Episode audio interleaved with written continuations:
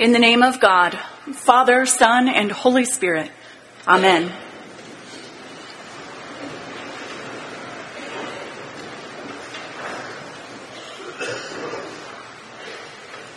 Tis the season.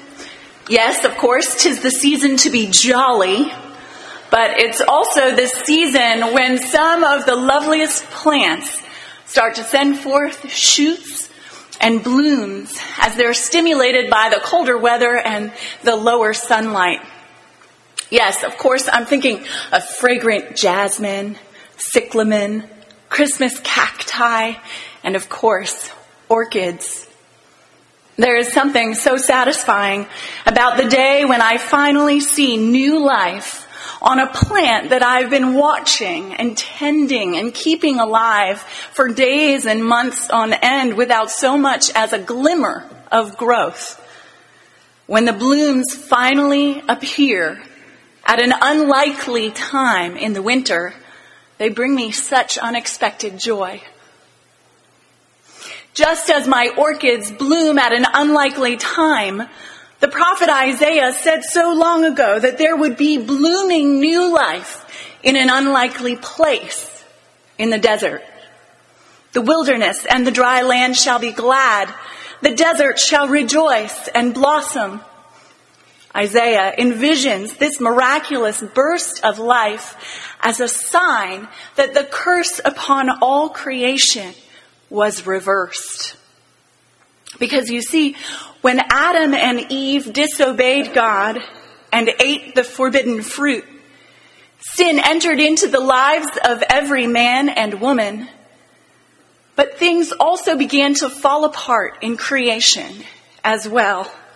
The world around us is not the way it's supposed to be.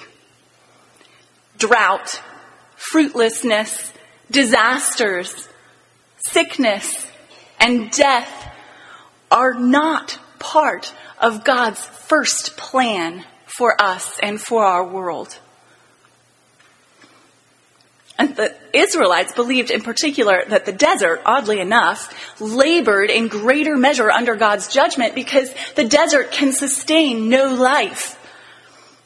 And so it's so interesting that Isaiah chooses to see life in the desert of all places.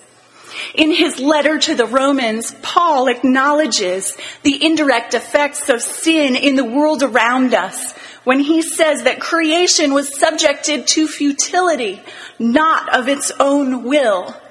And then Paul goes on to say that the reversal of creation's futile fate is coming.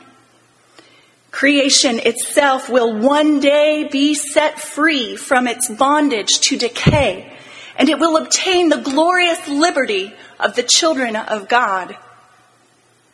This is what Isaiah is talking about. Isaiah shows the beginning of this freedom from decay in very tangible, material ways. Not only is the wilderness transformed, but the bodies of men and women also display a return to Eden and a return to perfection. Isaiah envisions the eyes of the blind opened, the ears of the deaf unstopped, the lame man leaping, and the mute singing for joy. These two kinds of miraculous material transformation are like concentric circles out from the very epicenter of God's saving work. And the cause for the transformation, as we see in Isaiah, is the coming of God himself. For there, in verse four, Isaiah says, "Behold, your God will come." The two great reformers stressed the importance of using the possessive pronoun to refer to God. Martin Luther wrote these words, "Our, us, for us, must be written in letters of gold. He who does not believe this is not a Christian." Even the devil can make intellectual assertions about the existence of God, but it is only a Christian who can say, "My God, my Lord, our God." These words are written in letters of gold. Your God will come. And about these very words in Isaiah, John Calvin commented that if we do not know that he is our God, then his approach will produce terror instead of giving cause of joy. Our God will come, and he brings judgment to the unrepentant, but he also comes bringing mercy to repentant sinners instead of the judgment that we justly deserve. So to get to the place where we can believe that God is indeed our God, we might first need to ask of Jesus that very same question that John the Baptist asks in our gospel lesson for today. Are you he who is to come, or shall we look for another? Is Jesus the one that you've been waiting for? Do you believe that in him you will find pardon, freedom, healing, and hope? We find ourselves in a similar place to Isaiah's first audience, in the woes of the wilderness, bowed low with the weight of sin's consequences. We might labor internally over remorse over some decision we've made or some recurrent uh, sin, but we might also labor because of external suffering, uh, something like a prolonged uh, illness or unemployment, something out of our control, or because someone we love dearly is close to death. We too need to remember Isaiah's good news. And we need to remember it today, even this week, because this week marks the darkest night of the year. The light continues to wane. We've been creeping towards this longest night of the year in the northern hemisphere all fall, and we feel it. It's a sign of what we feel emotionally about the world around us as well. You know, scholars are not sure exactly what time of year Jesus was born, but there's one thing that's true, and that is that we need Christmas at this time of the year, especially. We need to celebrate our Lord's birth now more than ever. We need good news. We need a message from outside ourselves, a light that can break through the darkness and cut through our wilderness blues. I'm reminded of one of my favorite scenes in J R R Tolkien's Lord of the Rings trilogy.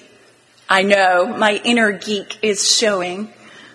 In the Two Towers, there's a small army, the good guys, of course, who are defending a fortress against an enormous evil army, the bad guys, and they fight over the course of one long, dark night.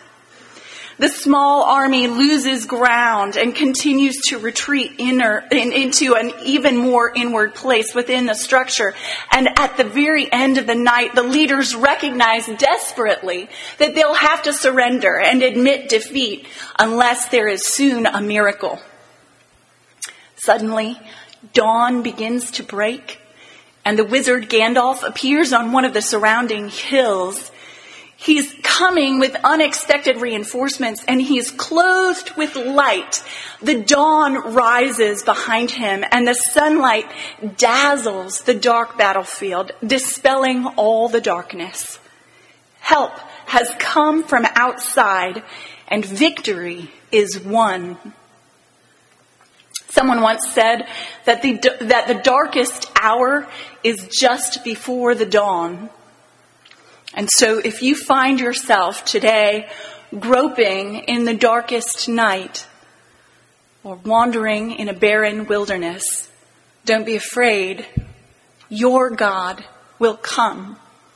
Your God has come in Jesus Christ, born in Bethlehem so long ago.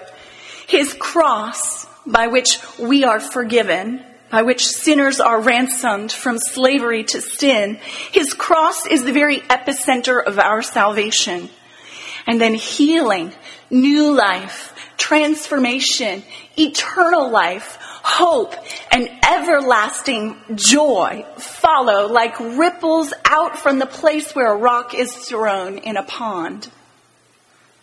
Jesus brought about spiritual and material restoration as prophesied by Isaiah. And the signs of healing that he did during his earthly ministry will be fully realized when Jesus comes again. Your God has come, and he will come back, and everlasting joy will crown our heads, and sorrow and sighing will flee away. As Saint John has said, the light shines in the darkness, and the darkness has not overcome it. And for that we can say, thanks be to God.